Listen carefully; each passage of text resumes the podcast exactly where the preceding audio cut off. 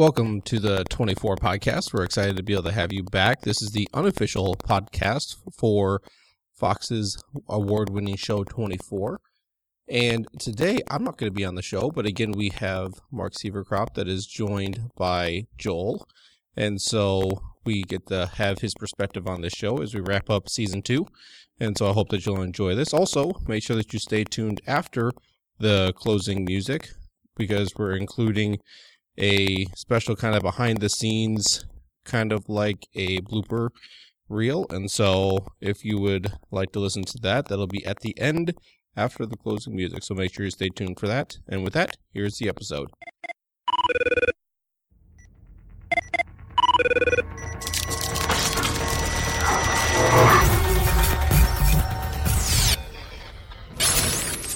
Okay, welcome back to the 24 podcast.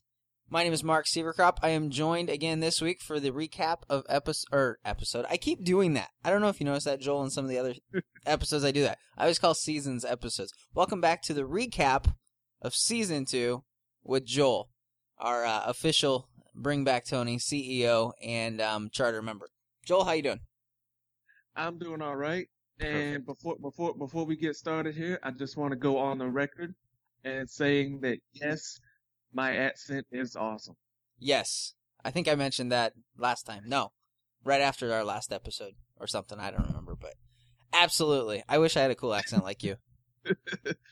But- yeah, every, every, everybody wishes they had an accent like mine, but right. It's not there's possible. only so many. There's only so many of them to go around. So Right. And if we all had cool accents like yours, then yours wouldn't be as cool. So there's that. I know I wouldn't be as I wouldn't be as authentic as I am. Right. So so we are um we're gonna finish up season two and uh Joel's got a little bit of trivia for us and also probably hit some of the stuff that we missed and maybe fix us on some of the things that we got wrong and that type of thing. So Joel, season two, if you were to wrap it up, what would you say? What impresses you most about season two? Let's start there. Well, what what what impresses me most about season two is really the, the progression of the main characters that were in season one. Like season one, season one was very basic and you know to the point. But season uh, season two, you start to see a little bit more of a progression, like in Tony and David Palmer especially. Right. You know, they they were very. You, you notice in season one that those two were very by the book. You know, they weren't they weren't really ready to do that much to, you know, exceed authority to get the job done. Right. Whereas in season two, you saw both of them kind of stray over to, you know, Jack Bauer's side of the law. right. Jack Bauer's side of the law, and that's how, and that's how I think you start to see, you know, Jack Bauer's influence on other people. Right. Because in season one, you would have never saw Tony, um, knock out Ryan Chappelle. you would have never seen David Palmer torture Roger Stanton. Right. And I think that's where you start to see Jack Bauer's influence on, you know, his closest confidants. Right. And I think I think that was one of the major interesting parts of season two. Yeah, I, I I hadn't even thought of it that way, but you're absolutely right. It does seem like it kind of it's almost like season one kind of eases us into um, this world of you know Jack Bauer and you know protecting the country. And season two, it's like, hey, here we are.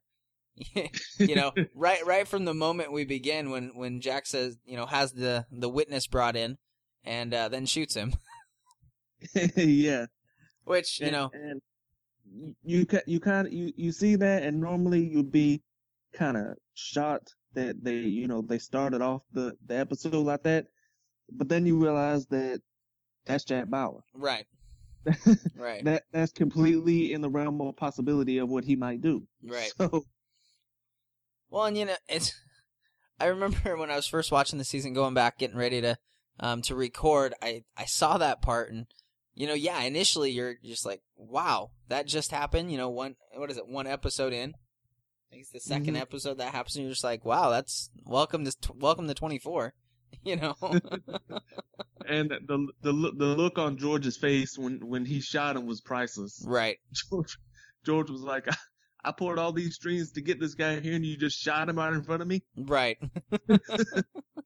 and then George, probably, George was like freaking out. and then in his mind, he's like, "How do I explain this to my bosses?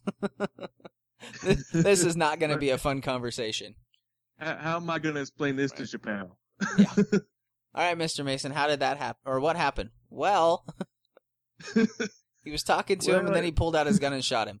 What? It's, it's, it's kind of a funny story, really. Right? I mean, when you think about it. so yeah, I you know I think one of the cool things about 24 and and we touched on this a little bit last time you and I visited was is the fact that you know it's real life. Jack is the guy that I mean I'm not saying this really happens, maybe it does, I don't know. But he's the guy that would would look at it and say, you know, some things are are important enough that I'm willing to you know, bend the rules a little bit. Some things are important enough that I'm willing to take the heat for this or that. And, you know, we see him do that over and over again where I think he makes, I guess you could call him calculated risks, where he's like, well, you know, I'm going to be in trouble for this, but it's the most important, it's, it's the best thing to do. It'll get the job done. yeah, Jack Jack is, and I and I think part part of the reason that Jack just, you know, even though it's in the realm of possibility for Jack to do something like that, I think Jack was to the point by the beginning of season two where he just pulled out his gun and shot him. He knew he didn't have anything else to lose. Right. He was like, I'm no longer employed in CTU. Uh, My wife was killed here. Right. You know, my daughter doesn't want anything to do with me. right. So, I mean, I really don't have anything else to lose. Right. So I'm just gonna pull my gun out and shoot him. And if they want my help, they can get my help. If not, they can arrest me. I don't care. exactly. You know, and and and I never saw that when I when I started the show. It, it didn't occur to me that he probably was to that point. But then, you know, you get to later in the season where Mason's talking to him on the plane.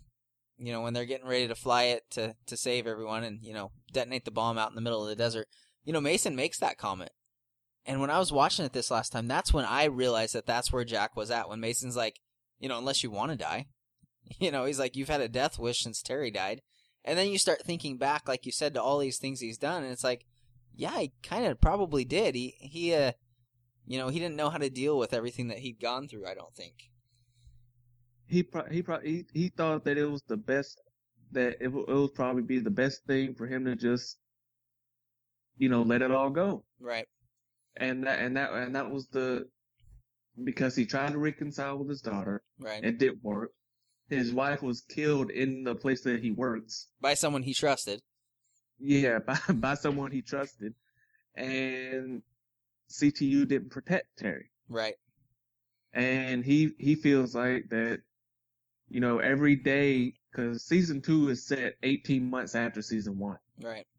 so those last 18 months he's had to go home every day and live with the fact that his wife was was murdered by by one of his closest confidants Right. one of his closest friends and you know in in, re- in real life that's that's a little that's a little too much for somebody to take Yeah. You know, and and I think he, you know, just judging by how he dealt with Kim early on in the season, I I think he really had that feeling that you know Kim would be better off without me. You know, I've Mhm. you know I she doesn't want anything to do with me anyways. You know, it's my fault that her mom died. Um, you know, he probably yeah. It, you know all the issues or whatever happened between his you know him and Terry before the season started season one started you know I think all that probably just compounded to the fact that he's like yeah, I'm her dad, but she would be better off if I just wasn't there at all. And apparently she thinks that too. I'm sure he thought in his mind.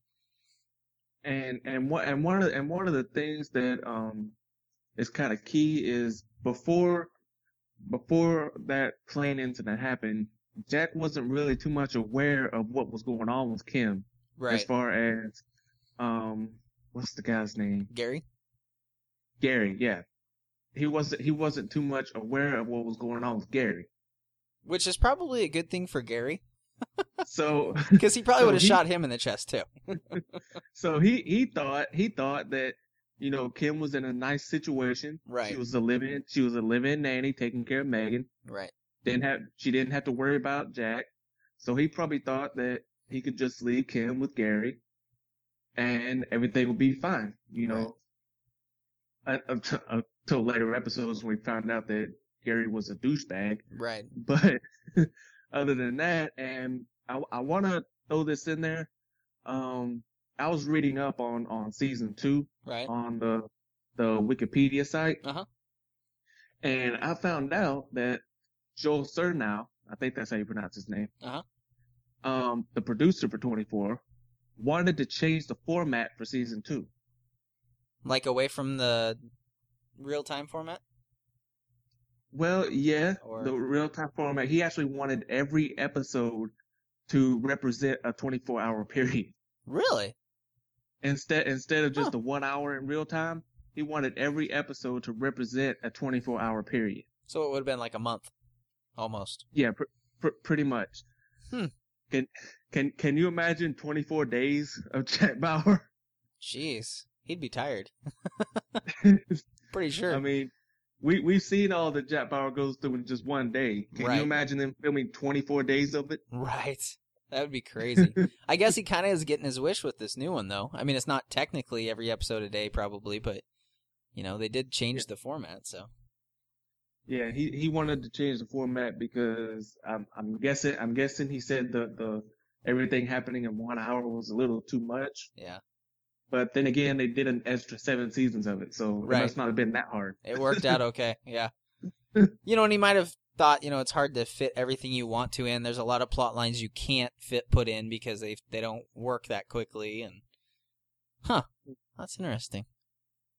Yeah, I, I, I, I was intrigued by it when I when I saw it, and I started to think, how would it have looked if it was represented over 24 days instead of 24 hours? We might have seen Jack like eating every once in a while. Maybe taking a bathroom break every once in a while. That's right. That's right. We would have fit some of that stuff in. But I'm gonna, I'm gonna go ahead and go on record. I, Joel's much much more uh, successful than I am as far as TV goes. But I'm gonna go on record and say I'm glad that that, that didn't happen. I, think it worked out okay. So Yeah, I I, th- I think it worked out okay. You know, they won they won a few Emmys, right, So it, it, obviously it worked out a little Right. well. they had a list of like you know twenty or thirty nominations for awards every year. So Yeah, but other other than that, you know, everything was fine. right. so um let's uh let's talk a little bit about President Palmer. We can call him president now. We couldn't do that last time you and I talked, so that's good. I'm not gonna Yeah. mess up anymore. Um one of the things that stuck out to me with with his character and and, and not only his character but his situation is the fact that it seemed like he had a lot of people around him that for whatever reason didn't think he was capable of doing his job. I mean, from right at the beginning of Eric Rayburn that, you know, is is pushing back on everything he says. You have um you know, Roger Stanton who obviously from before this had happened to some extent didn't think he could do his job, so he needed to do some stuff from, you know, behind the scenes. What do you hmm. think the reason for that was or, you know, what was your assessment of that situation? I th- I think and and later in the and later in the seasons in that oh, excuse me later in the episodes Now you're doing it. I, wa- I. I, I was I know you're rubbing off on I me. know.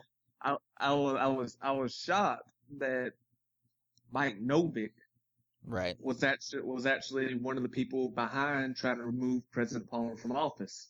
Right. And I think it had to do with, you know, Mike Novick said it himself that they've had issues with David's indecision since he took office. And and you kind and you kind of see that with with President Palmer. You know, he kind of goes back and forth as to whether whether to do the necessary thing or whether to do the right thing. Right.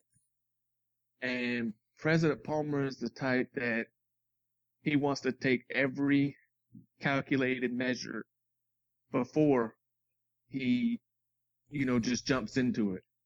And I think, and I think, and I think certain people in his cabinet weren't okay with that.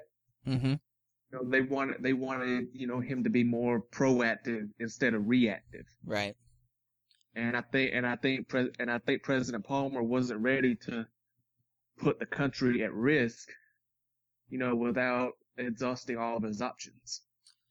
I wonder too um, if part of the issue was he had he had such strong, um, I guess, principles, and he was very, you know, we heard in season one, Sherry commented over and over again that he was black and white; things were just right and wrong.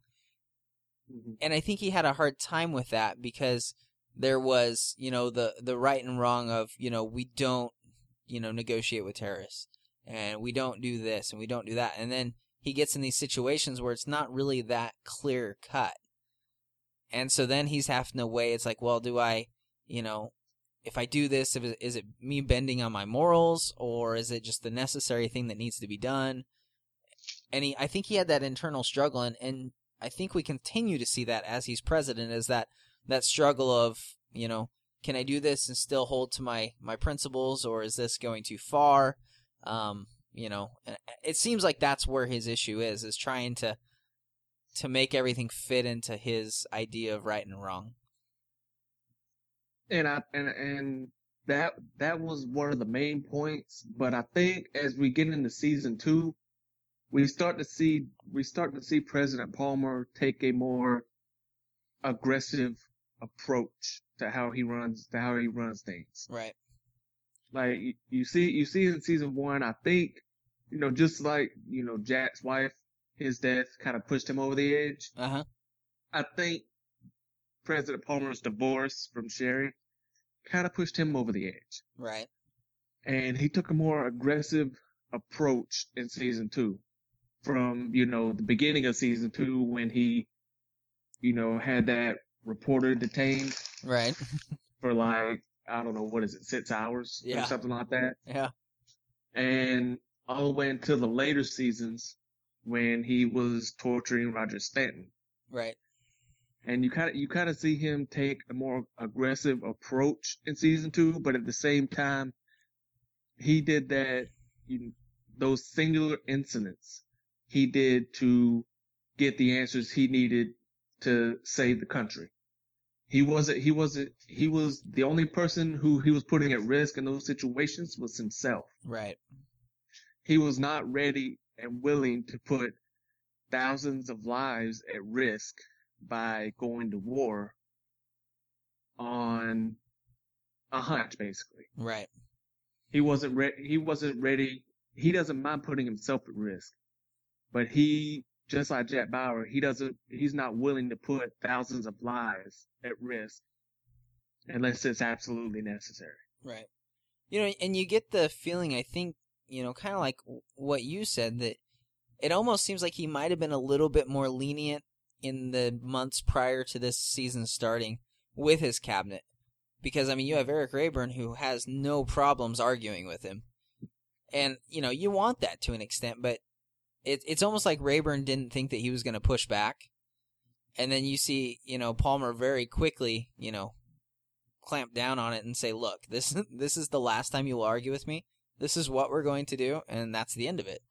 You know, so Mhm. I, I think you're right. You see him kind of transform. It's almost like he, you know, as the season was starting, I wonder if he was realizing that he'd been a little bit lenient with some of his cabinet, and they'd been kind of pushing him the way they wanted a little bit, and he was getting ready to kind of clamp down. And this was the opportunity to to say, "Look, you know, I'm in charge. I'm the one who's." in trouble if something goes wrong, so it's my decision, and you just need to deal with that. and and and I think you know it's it's, it's kind of funny when you look at his cabinet at the beginning of season two, right? and and notice that by the end of season two, even though she didn't make it all the way to the end, Lynn was kind of his only trusted confidant that stuck by him throughout the entire season. Right. Yeah, it Um, it killed me when Mike didn't. I'm like, what? I was just starting to like you, Mike. Exactly. And you kind of, you kind of, everybody, everybody, I was wondering at the end of season two, did Lynn survive, you know, that fall because she was awake and conscious? Right. But then I thought at the end of season two that she probably died because of the fact that Mike Novick was never arrested. Right. And if she, if she would have lived, you would think that Mike Novick would have been arrested for his actions. Right. So it that that was that was kind of a bummer because I was just it took me about half a season to kind of to kind of get used to Lynn, right. but what by the time I got used to her, they killed her off. Yeah. So it's it's it's kind of you know what am I doing this for? I mean, you it's finally fun. you finally got me used to your character, and then you killed her off. Right. Well, and it seems like that's kind of that's kind of what 24 does. They bring in this character and you're not real sure about him. Like it seems like every new character you're like, "Well, I don't know if I really like them." And then you finally start to get to like them and then something happens and it's like either you don't like them or they're dead or you really like them. You know, there's some defining moment, but they give you they give you, I guess you could say in terms of the show, hours to try to form an opinion and you're never really sure. And then all of a sudden it's like oh okay or wow i really don't like them.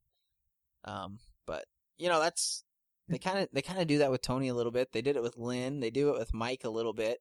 They do it with chloe. I mean you know everybody complains about chloe for half a season before everybody's like oh i really i really like chloe but we'll get to her next season. We don't need to spend a lot of time on her but you know i I uh yeah, it's it's interesting to see Palmer deal with these things and then see you know, I, I realized that by the end of the season as I got to the end and I was thinking about that part of it that everybody, you know, you kind of get to the point where it's like, well, Palmer was right, you know, you should have listened, you should have paid attention, but you know, hindsight's 2020 as they say. And it's easy to look at it afterwards and say, well, yeah, Palmer was right, but I find myself in a lot of these situations in 24, you know, if I'm objective about it and I sit down and think about it, it's like, you know, I probably would have acted the same way. You know, I, I probably would have complained about Palmer and said, hey, all the evidence points to this. You know, you have tons of analysts, you have tons of, you know, agents saying, yes, this is a legitimate recording, and you're hanging your hat on Jack? Really? You know?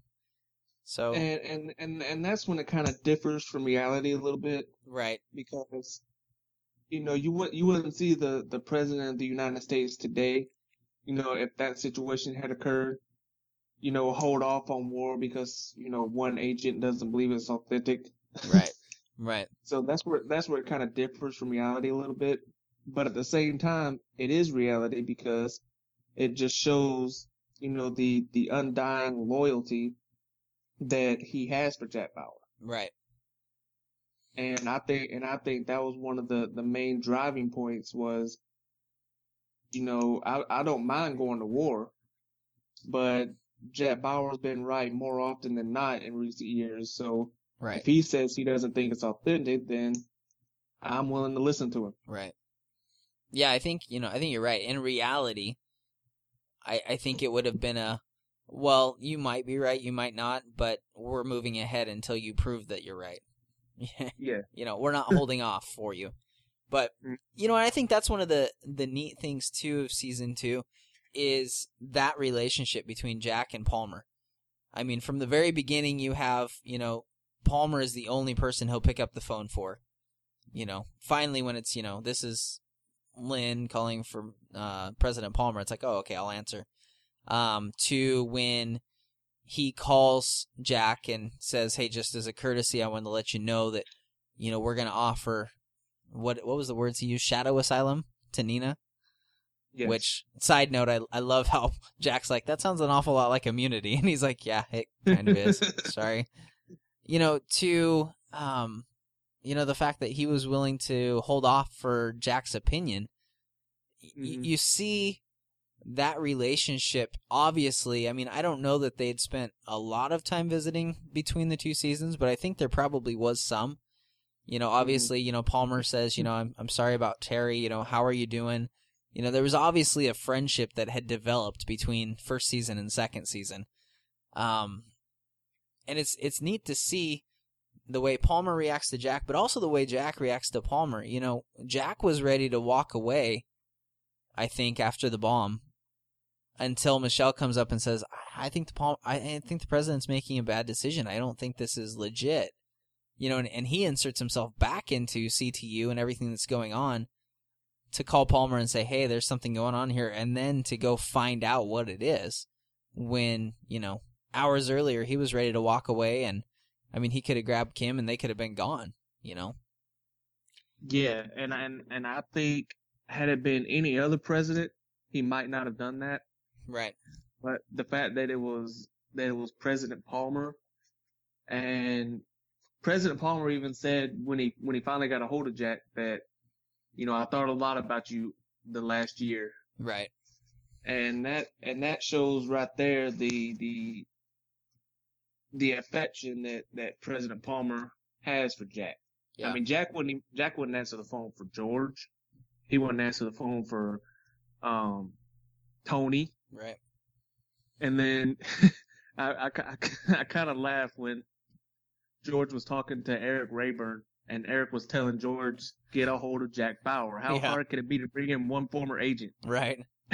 And George was like, well, I, I, I know how you can get in touch with Jack, but you're not going to like it. Right. Bother the president. and, and that's, and that's when President Palmer made the call to Jack. Right. Right. and it, it, it just shows the the friendship that those two have Right. and the friendship that developed in, in, in season one. And it's amazing to see, you know, halfway through season one, Palmer was under the impression Jack was trying to kill him. Right. So it's it's it's interesting to see the progression from the second half of season one into season two as to how their friendship has evolved. Yeah. Yeah, it it definitely is, and you know, and like like you said, it's there's no other president that Jack would have done this for. There's no other president that he would have cared enough about his presidency to you know call him and say, hey, this is what's going on. You know, give me some time. I'll try to figure it out. You know, I think anybody else he would have said, well, you know, that's your job. Good luck. You know. Yeah, I don't, I don't, I don't, I don't think he would have done that for President Logan. No, I don't think so. There's there's not a lot that anybody would do for President Logan, really. There's a lot of stuff that people would do to President Logan, right, right. but And, not for him. and I'm looking forward to those those seasons so we can discuss him further. Um, Yes. let's talk about you know Josh and I spent quite a bit of time. It seems like talking about um, Mason when we were talking about this season, and and I think it's because you see this complete you know 180 turn in Mason's life and how he acts and you know the way he takes care of things. So, what was your take on on George Mason in season two?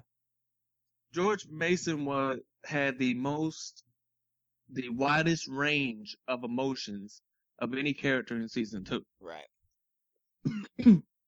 I mean, and, and the start of season two, you you'll remember in season one when then Senator Palmer called Mason and told him to assist Jack, and Mason didn't want to, Right. and then Palmer was like, "George, I'm gonna be in that office, so Yeah. it's in your it's in your best interest to do what I say." Right. And in season two, you know, when they're talking about bringing Jack back, George is like, I'm supposed to be in the White House by now. I'm not supposed to be dealing with this. Right. Right. so George, so I think at the beginning of season two, George was kind of bitter yeah. because he, he felt like Senator Palmer promised him a spot in the White House Right. and then didn't follow, and then didn't follow through with it. So I think George was a little bitter at the start of season two. And then when he, when he found out that the bomb was going to detonate in Los Angeles, he wanted to get out of there. Yeah. You know, George was, George was kind of back to his old, you know, selfish ways that Right. he was at the end of season one. His old selfish ways of only caring about himself. But I think when George was, you know, um, when he got the plutonium, Right.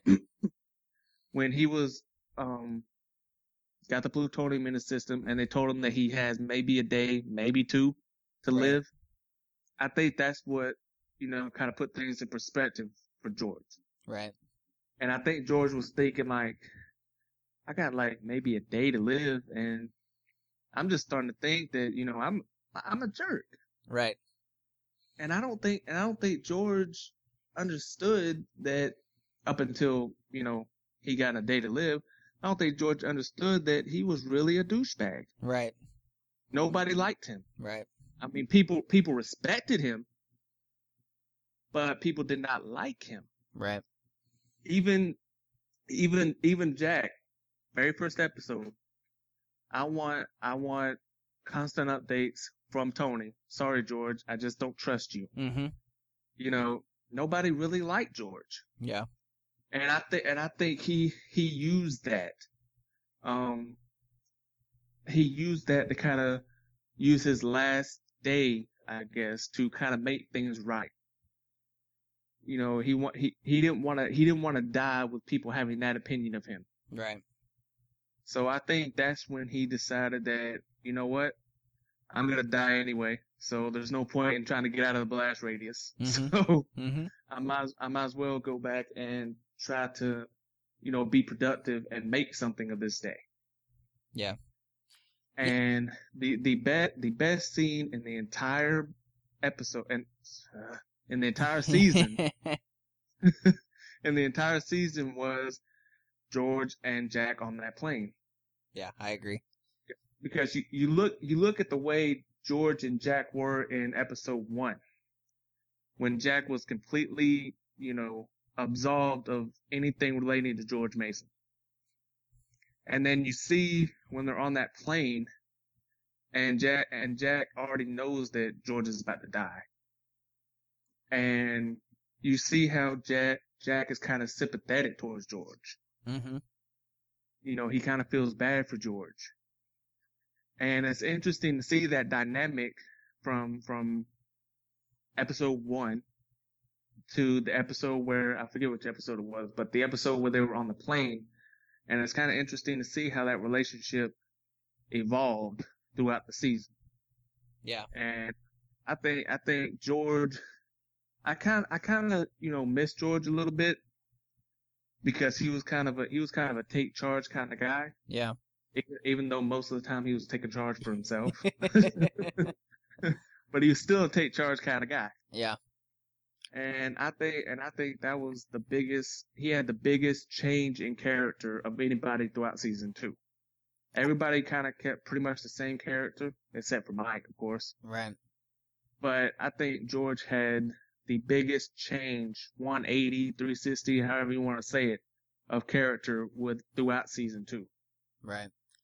You know, I I completely agree and the the sad thing, well, I guess maybe not sad, but you know, you get a glimpse of the type of leader George could have been if he hadn't been so worried about his career. You know, because I mean, really through, you know, through season 2 after he's exposed and realizes he's going to die, he he becomes a good leader. You know, and, and it's interesting to see when he doesn't when Tony doesn't know what's going on. You know, but I mean, basically, George was preparing Tony to run CTU. He knew he wasn't going to be there sooner or later. So he he just started saying, "Well, Tony, deal with it." You know, Tony's getting pissed off and saying, "George, this is your job. What are you doing? You know, are you just?" And he keeps accusing it of of you know being scared and being a wimp and wanting to get out of the city and everything. And, and George did for a while, so I mean, it was warranted. But Mhm. it seems like he was slowly trying to get Tony to the point where and I think he knew Tony could le- lead CTU. He knew that he was capable of doing so. Um, Mhm. you know, but but he was slowly kind of just stepping away and giving Tony the opportunity to become the leader in the eyes of everybody at CTU. You know, he didn't really want to come back, I don't think, because he knew I'm not going to be there anymore. Tony's going to be the one, at least for a while, who's going to be in mm-hmm. charge. So they need to start looking to Tony, and they need to start taking Tony's advice. And Tony needs to start realizing that he can do this, that he can lead these people and be in charge of everyone. And you know, you, you see this glimpse of of the type of leader that you know George could have been the entire time if he hadn't been so worried about his career, if he hadn't been a politician and actually been a leader. You know, he he really could have done a lot of good there. And it just took, you know, realizing he was going to die in 24 hours to to get to that point. yeah, and and and you kind of you kind of see after he comes back and after you know Tony and Michelle, you know, after they finally realize what's going on with George, Right. and you kind of see him start to take on more of a you know fatherly figure role in CTU. Yeah. Like he he he I'm I'm thinking that he was the one that you know really pushed Michelle over that edge to finally you know approach Tony. Right. because you know George called her into, into his office and you know asked her, "Is this is this what you want to do with your life?" Right. And she was like, "It's okay." And then he wa- and then he was and then, and then he kind of defined his character when he said, "Do you know why I chose this job?" And Michelle said, "No, they pay more money. they pay, they pay me more money, you know." Right. Extra, I, I forget what he said, like an extra five thousand or ten thousand a year or Right. something like that. right. But he but he said that's what I base my decision off of. Right. And he kind he kind of he kind of says that that's basically the kind of person I've been. Yeah. And you know, my advice is if you want something, go get it. Yeah. You know, don't don't wait around for it because if you do, it might not be there anymore. Right. And I think that kind of pushed Michelle over the edge to, you know, actually pursue pursue Tony. Right. And because neither one of them knew if they were going to make it through the day. Yeah. So That does make it difficult to start any sort of relationship. I would think. it, it, exactly. So she was, so she was kind of like, well, George is right. You know, if, if, if we make it through this day, you know, I want to pursue a relationship with Tony Right. because, and, and I think George was the catalyst for that. I mean, you, you could tell early on in the season that Tony and Michelle had a thing for each other, Oh yeah. but I think George is what kind of pushed it over the edge to, okay, let's see, let's see exactly what we have here. Right. And I think that was the, I think that represents the kind of change in George Mason's character. Yeah. It's kind of weird to see him, you know, putting his arm around somebody and giving him some advice. yeah, it, it, exactly. And I, th- I think George and Tony had the two biggest changes of any character from season one to season two. right.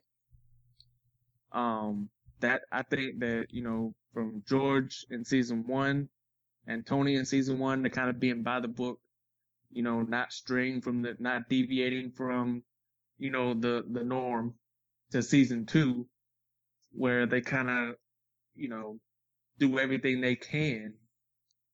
And I, th- I think that represents the, the character change between season one and season two for two of the real, really two of the main characters. Right.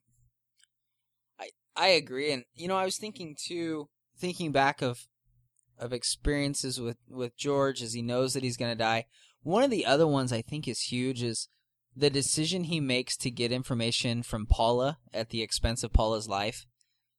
Mhm. You know, at first you're like, "Wow, George, you're a jerk," you know, Mhm. but then he makes the one comment to Tony, or Tony makes the one comment to Michelle when Michelle's like, "Is George really going to do that?" and and Tony says something to the extent of, "I'm not sure he made the wrong decision," and it, it's almost like George realized, "I'm not going to be here much longer. People can be pissed off at me if they want to for this. It's the right decision, and I'm going to make it, and I'm not going to make Tony make it." You know, even though he had pretty much, by all intents and purposes, given Tony control of CTU, you know, he still retained that decision. And I think part of it was because he knew that there would be a lot of people that would be angry about it, and not understand it, and, you know, argue that it was the wrong thing to do. But he was okay with being the one that everybody was mad at for it because probably in his mind, I'm going to be dead by the end of the day anyways, whatever. you know, but he, he didn't force Tony to make that decision, even though by Tony's comment to Michelle, I think he would have came to the same conclusion. But Mhm. what would that have done to him and Michelle's relationship? What would that have done to, you know, the the relation, the working relationship he had with other people there? Um, I, I think it was, you know, thinking about it now, and I'd never thought of it this way till right now as we were talking. But I, I think that was a huge leadership moment for George was understanding and being willing to make that hard decision. And I think it was, you know, I think it was to help Tony and to help CTU, knowing that they'd be able to move on past that because he was no longer in the picture, and he was the one that had made that decision. Yeah, I, th- I think I think the main the main thing that George wanted to make that decision because he knew uh, the personal and professional relationship that Tony had with Paula.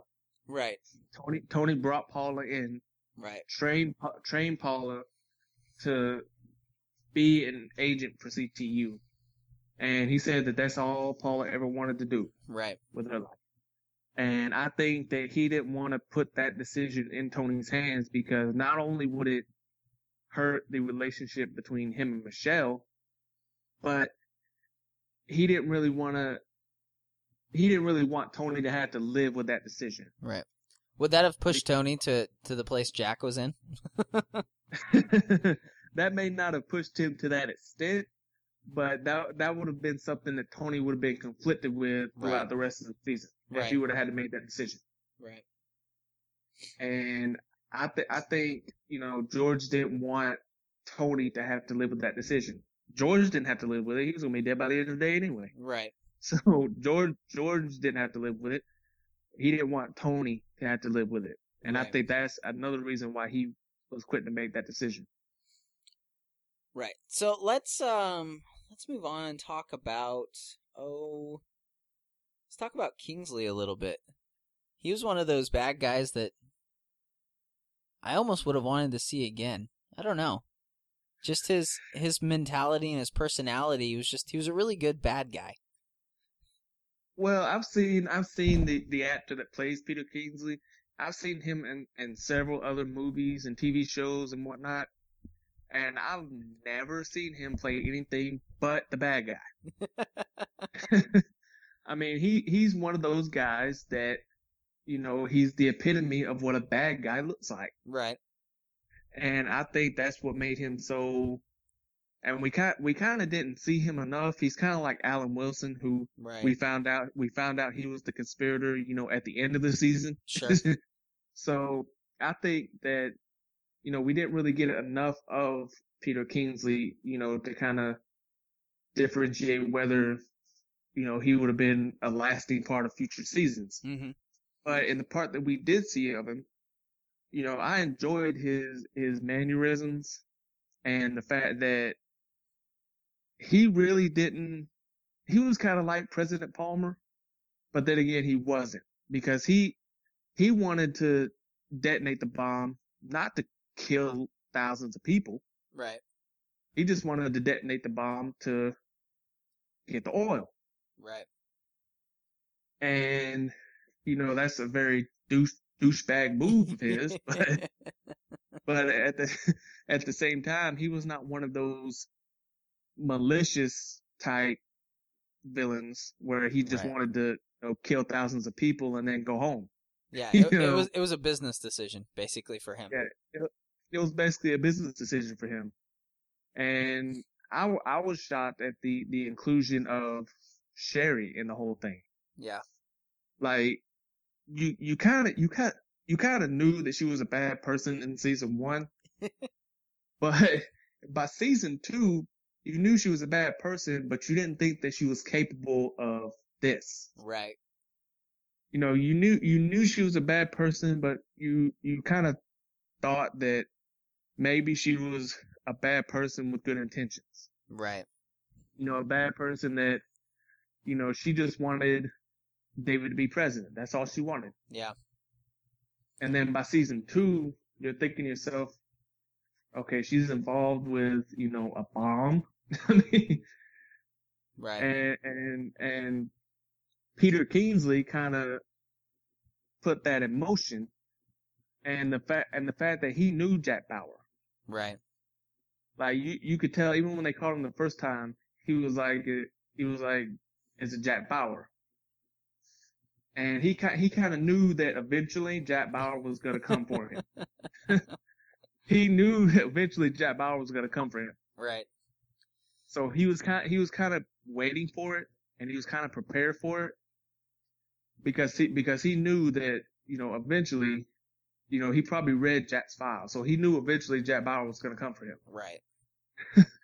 So I think I think that was he was one of the more interesting bad guys. Yeah. Like he didn't say he didn't say too much, but he always left you intrigued into thinking that you know what would have happened had he survived. Yeah. What would have happened had he, you know, made it into future seasons like you know Nina and Logan. Sure. You know what would have happened. I, I would have been interested in the dynamic of a relationship between Logan and Kingsley. they probably would have been best friends, That that would have been interesting to me. but Kingsley would have been in charge. He, he would have been telling Logan what to do. I'm pretty sure. Yeah, exactly. You know, I I agree. I think I think what I liked about him, and I think maybe one of the things that really made me like him as a bad guy was watching him and Sherry interact because it put Sherry on a level ground. It put Sherry on on on the ground and, and facing off, I guess you could say, against someone that was as ruthless and as calculated as she was. You know, Yeah. so it you saw her in a totally different light because it was no longer like, hey, a good person, and then here's a good person talking to Sherry. You know, you had somebody that was just as calculated and just as manipulative talking to her. You know, and you have her trying to bluff, and he's just like, "Yeah, I don't believe you." and she's And- like, and "Well, I- what do you and mean?" I think, and I think, I think, I think that that that meeting between Kingsley and Sherry was the first time in two seasons that you actually felt sorry for Sherry. right. I think that was the first time that you actually felt sorry for Sherry because here's somebody that, you know, he's more ruthless. He's more calculating, you know, and he's, and he's, he's willing to kill thousands of people for Right. his cause. Sherry, Sherry is not willing to kill thousands of people. Yeah. He is. Yeah, he, And I, and I, and I think that was one of the first times that you actually feel sorry for Sherry. right. And he's one of the. He, I think it's the first time in the the uh the series that you know you saw Sherry say, "Okay, I won't go that far." you know, usually it was everybody else saying, "Sherry, you're crazy. Why would you do this?" And she's like, "Oh, we have to do it, you know, for this or that or whatever." But this is like the first time where she's like, "Okay, we have to stop somebody." you know, this is going too far, and you're like, "Really, Sherry? You you finally found your line that you'll draw in the sand?" and and I and I and I think that goes back to the, you know, killing thousands of people. Right. You know, she she was when when she when she got involved with the whole conspiracy with the bomb, she like Roger Stanton Right. never thought that the bomb would go off. Right. And the closer it got to going off, the more worried she got Right. because I mean, even though she did the right thing, she still had her own intentions. Sure. Because remember, remember, she told Jack that the tape that Kingsley has incriminates her too, Yeah. and she went to jail for it. hmm Even though, even though she helped Kingsley, she still went to jail for it. And we found we found out in season three that pardon that Palmer pardoned her for it, but that's a whole nother issue. Right. but she did go to jail for it. Yeah. And she was, and the fact that she was willing to actually go to jail to, to do the right thing kind of made you look at Sherry in a little bit of a different light. hmm And I, th- and I think that was one of the, even though, you know, by season three, she was back to her evil ways, but Right. in, in season, in season two, for that little, that little brief moment where she was meeting with Kingsley, you actually felt sorry for her. Right. Well, and and she right, was the vulnerable one. you know, right before that, when when her and Jack are driving and and the car crashes because Jack, you know, has the unfortunate side effects of being tortured. Um, he, uh, you know, she's getting ready to just ditch him, and you're like, yeah, that's the typical Sherry move. You know, she's gonna run for her life and take care of Mhm. herself. And you know, I've seen it before, but I'd forgotten the whole situation, and I totally expected her to just leave. So when she shows back up and helps Jack get out, I'm just like, wow, you know, Jack actually appealed to you know the human side of Sherry, and the only thing that did it, of course, was you know, are you going to do this to to Palmer's presidency? You know that again Yeah. was the only thing that she really actually probably cares about is his presidency. Not even necessarily him, but his presidency. So that's that was interesting to me that you know somebody actually appealed to her emotions and she responded. You know, it wasn't a Yeah. whatever. And, and it, and it was kind. It was kind of. It was kind of weird to see that because, you know, like you said, her walking away was a complete Sherry move. right. You know right. that that's that's completely within the realm of possibility for her to do. right. And when you see her, and and 24 kind of made it a dramatic point. You know the the music and everything. Right. And when she when she appeared back up, you know, in the in the passenger side and said, "What do you want me to do?" Right. you know, you you kind of you kind of saw it in her face Mhm. that you know she wanted to walk away. right, She wanted to just walk away and you know never look back. right, But when the thought of her ex-husband's presidency, you know, collapsing around him, that's what kind of that's what kind of brought her back right, because even even though you know she's evil and manipulative and you know all the other adjectives you can use to describe it, she at the end of the day, her ex-husband's presidency was the most important thing to her. right, You know, she she no longer she no longer had their marriage to fall back on. right, So the only the only thing that she had to fall back on was the fact that he was still president. Mhm. And and even even though they divorced at the end of season one, she was uh, very much of a critical part in him becoming president. Yeah. And I think and I think she felt kind of, you know, honored by that that you know privilege, You know, like you Yeah. somebody wins an award, but you Mhm. know you helped them win that award. Yeah. You kind of feel a little privileged about it too right, she, she kind of felt the same way. You know, even though he was president, she knew that her hands were involved in a majority of that. You know, and- and I think if if you could sit down with Sherry Palmer, she would say the reason that she helped Stanton and Kingsley was to help Palmer. I mean, she would say it was to help push David to become the president that he needed to be. Probably, it, it would be something along those lines. And and so you're right. That's the only thing really that that mattered to her was his presidency and um, his legacy, basically, and and the fact that she was the one that made that happen. Yes, and and what one one of the funniest parts of the entire you know season was when Palmer finally found out that Sherry was behind it all, Uh huh. and she was and he asked her to prove that she was innocent, and she had the the guy on the teleconference explaining explaining to him the conversations and everything, Right. and she said that she met Roger at a hotel, Uh huh. and she was like, "I didn't, I didn't sleep with him," and David was like, "I didn't ask." It's like the fact that you actually have to st- stipulate that makes me concerned. and and and he and he was like, "I didn't ask," and he was like, "Thanks, Mike," and Yeah. then just went about it, went about his business. Right. It, was basically David saying that you're not my wife anymore. I don't care who you sleep with. Yeah, do whatever you want, So- whatever.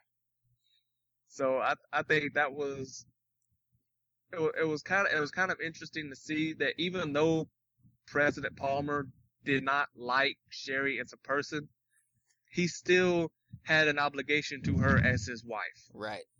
Right. or his ex-wife, excuse me, You're still the, mother mo- of his ch- right, the mother of his children. still the mother of my children. You've you know you've still been the person that's been next to me for 20 years or whatever.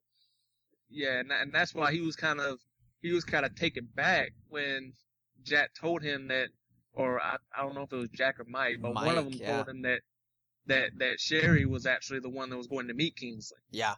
Well, and you could tell that, And- and Mike knew that that was going to bother him because of the way that you know they spent. He's like, well, there's something else, and David's like, well, what is it?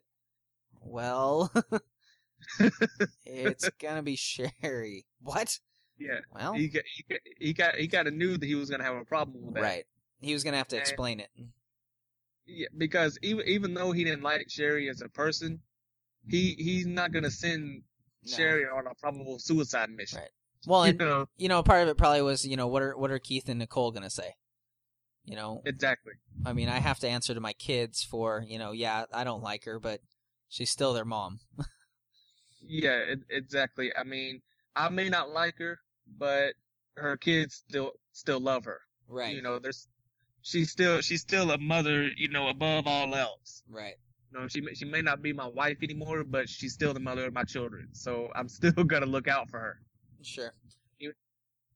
even though I don't want her involved in my presidency. I'm still gonna look after her as a human being. Right. Which is what made David Palmer David Palmer. You know, that mentality of I'm still gonna do what's right. Even yeah, if I David, don't like David you. Palmer. David Palmer will always do the right thing, even though it may not be popular. Right. or it may not be the right the the popular decision, he'll always make the right decision. Or what he really even wants to do. even even even when it comes to Sherry, he's always Right. going to do what's right. Right. I mean, even though I'm sure a lot of 24 viewers would have been happy with Sherry going on a suicide mission, you know, Palmer wasn't ready to authorize that. Sure. So as we as we wrap up season two, let's um let's kind of bridge into season three a little bit, and, and I wanted to do that by talking about the very final scene of season two, because that scene affects you know the next season very strongly. So Palmer is reinstated. We all realize that he was right, and Yes. Novick is no longer there because Palmer's mad at him. and then yeah. you know he he's off you know you know going somewhere and, and shaking hands with folks and and he shakes hands with a, a certain young lady who we recognize yeah. Our- our- return. our favorite recurring villain mandy and Yeah. you know receives this virus or whatever this you know as she shakes his hand Mhm. and you know the final scenes of season two is palmer looking at his hand and then collapsing Yes. so let's talk about i guess we can talk about mandy a little bit but more so i, I thought maybe in the last you know few minutes here how does that set up season three the, the bridge between season two and season three Well, I I think, and and one of the other things I read up on when I was looking at the the Wikipedia article is, you remember the guy on the yacht that kind of authorized Mandy to do to take out President Palmer? right Well, apparently, what what they what was a deleted scene from season two was that he was going to be seen with Nina on that yacht, oh and it was it was going to be revealed. Remember in season one where Nina told Jack that if you kill me, you won't know who I work for. right It was going to be revealed that that's who she was working for, right and I and I think and I think you know everybody everybody kind of likes Mandy. Yeah and and Mandy is, I from what from my knowledge, the only villain that you know hasn't died yet. right And I think that was kind of, it was kind of setting the stage for you. You kind of knew that President Palmer's presidency, when she did that, you kind of knew that the end of President Palmer's presidency was coming up.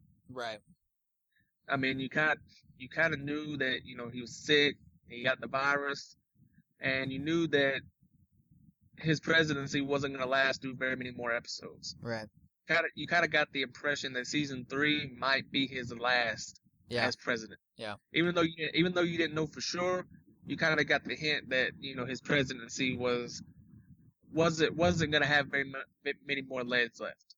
Well, and you you kind of wondered if you'd even see him in season three. I mean, wa- Yeah. was this them him them killing off you know one of your favorite characters as a season yeah, finale? I, I, actually, actually, I actually thought that when, when that when that first happened, I actually thought that they were killing him off. right. I thought that, you know, after, are you telling me that after all of this, after he got reinstated, that they're just gonna kill him off? I Right. mean, right. I mean, for for all that, they could have just removed him from office and called it a day. Right. I mean, after all this, you're telling me they're just gonna kill him off like that?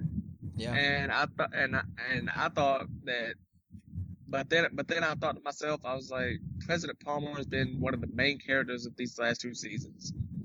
If they if they kill him off, it's going to be a dramatic event, Yeah.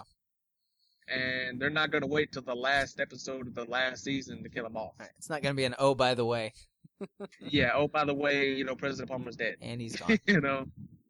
But I I thought but I thought that that was a and and Man and Mandy's like the trickiest villain because you see her in these little instances like you saw her one time in season one where Right. she blew up a plane right.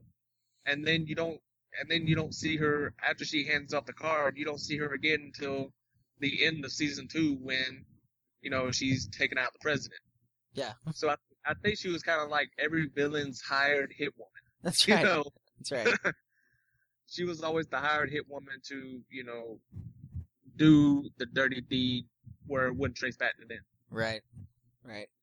You know, I, I, I totally for I didn't know about that deleted scene with Nina, and, and that would have totally changed the end of season two if you would have seen Yes.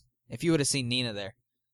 Um, you know, and, and I don't know if it would have been better or worse. I don't know, but you know, it's just it seemed like you know you had season one where they weren't sure if they were going to have any more. It was kind of a pilot season. They only did half a season to start with, but then you have at the end of season two, they're obviously setting up for the next season.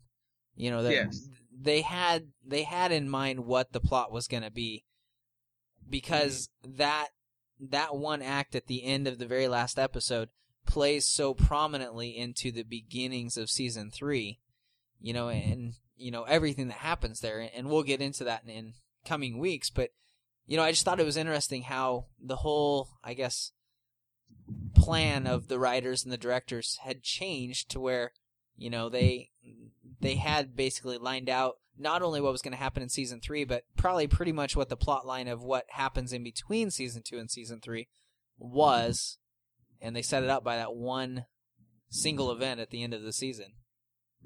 Yeah, you kind you kind of knew that if they if they weren't sure that there was going to be a season three, you wouldn't have seen that that incident with Palmer at the end of No. season two.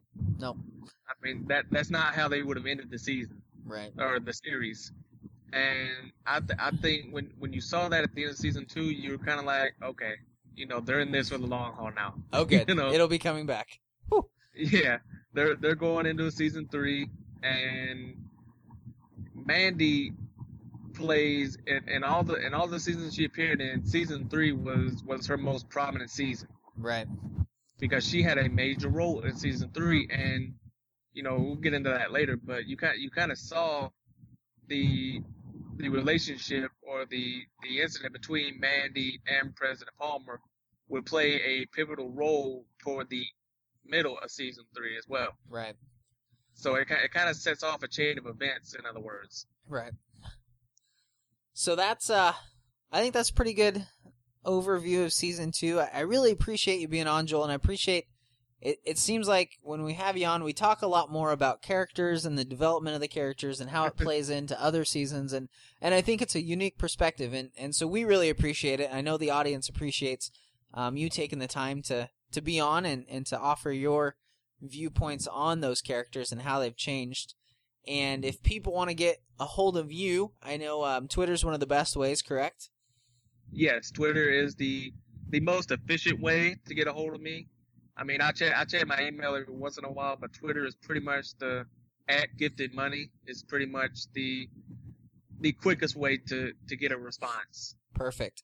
And Joel, as we've mentioned before, is the one that's been doing the 24 trivia. So um, hashtag 24 trivia, and you can follow that.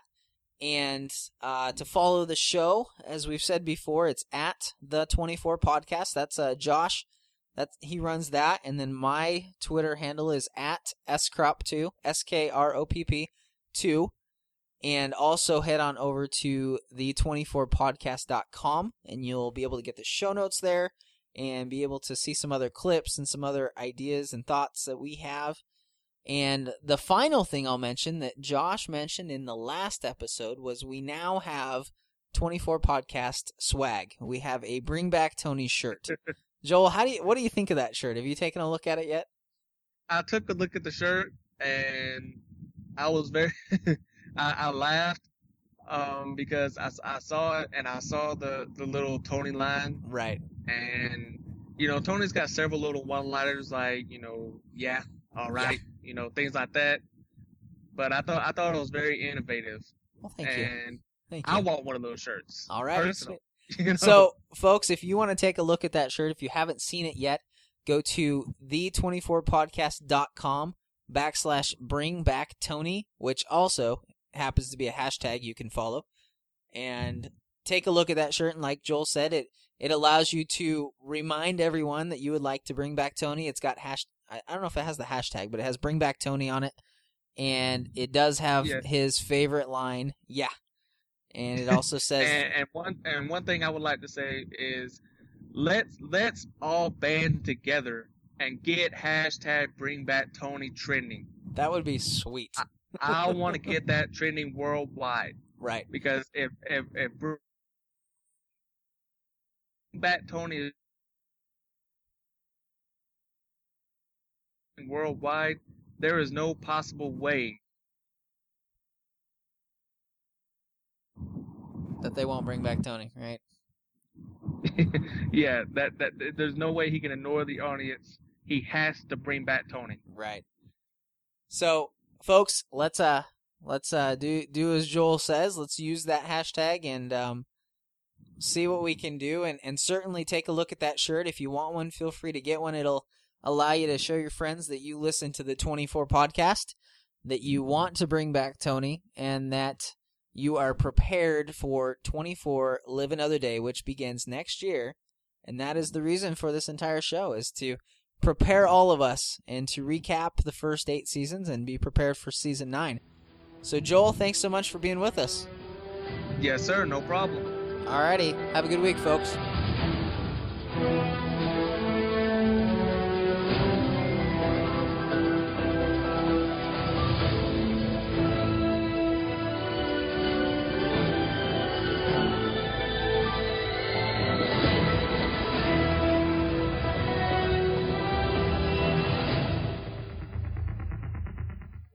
Well, we'll have a couple seconds of silence again, and then I'll uh, introduce us and welcome everybody to the show, and we'll be off on our way. All right. What episode is this? I think this is 11. I guess I should know that. I yeah, thought, probably. I thought about it last night. I'm like, which episode is that? I'll look at it and I'll find it. Let's see. I want to say 11. Hold on a I'm- I- second. Think it's I think it's eleven. I don't know. I get I get the bonus episodes mixed up whenever right. you do an interview with somebody. It throws me off. Should do like a 9.5 or something. yeah. Let's see here. Well, it's not helpful. He quit putting episode numbers on there. Josh. He's just trying to make it difficult for you. That's all. Yes. So I can't just go back and count them because yeah, there's the bonus episodes, and I'll do the wrong number. um, one more. Find it here on iTunes, and then we can f- go from there. See, and I'm recording this too, so now Josh will hear that I'm complaining about him not having episode numbers. He'll probably laugh at me. he'll he'll he'll, pro- he'll probably cut that out in post production. Yeah, that's right. then he'll just complain about me complaining about him. No, yeah. he's cool.